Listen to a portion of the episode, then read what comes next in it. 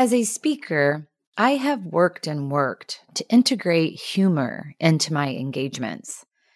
As we all know, humor connects and disarms, but I'm not naturally funny. I'm not great at it. So I pay close attention to when the audience does laugh.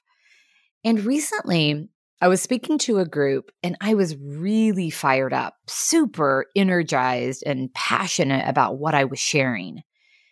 And they were all looking at me with blank faces, no reaction.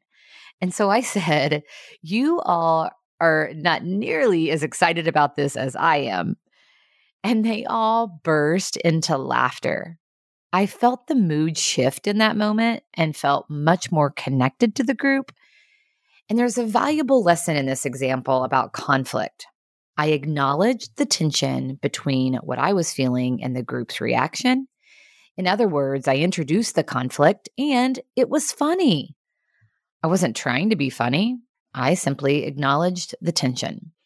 Comedian Michael Junior talks a lot about this as he talks about the value in conflict. He says to press into conflict because conflict is the key to laughter and it is the key to peace.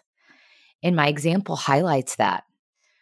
But often what happens in relationships and in conflict is that we sweep it. We sweep the tension under the rug. We ignore it. We hope it will go away. But then it doesn't get used. We are so much better served when we press into it, when we use it. Otherwise, we'll keep tripping on it. So here's to pressing into the conflict that you feel today. Try acknowledging it. Try getting curious about it. What is it trying to tell you?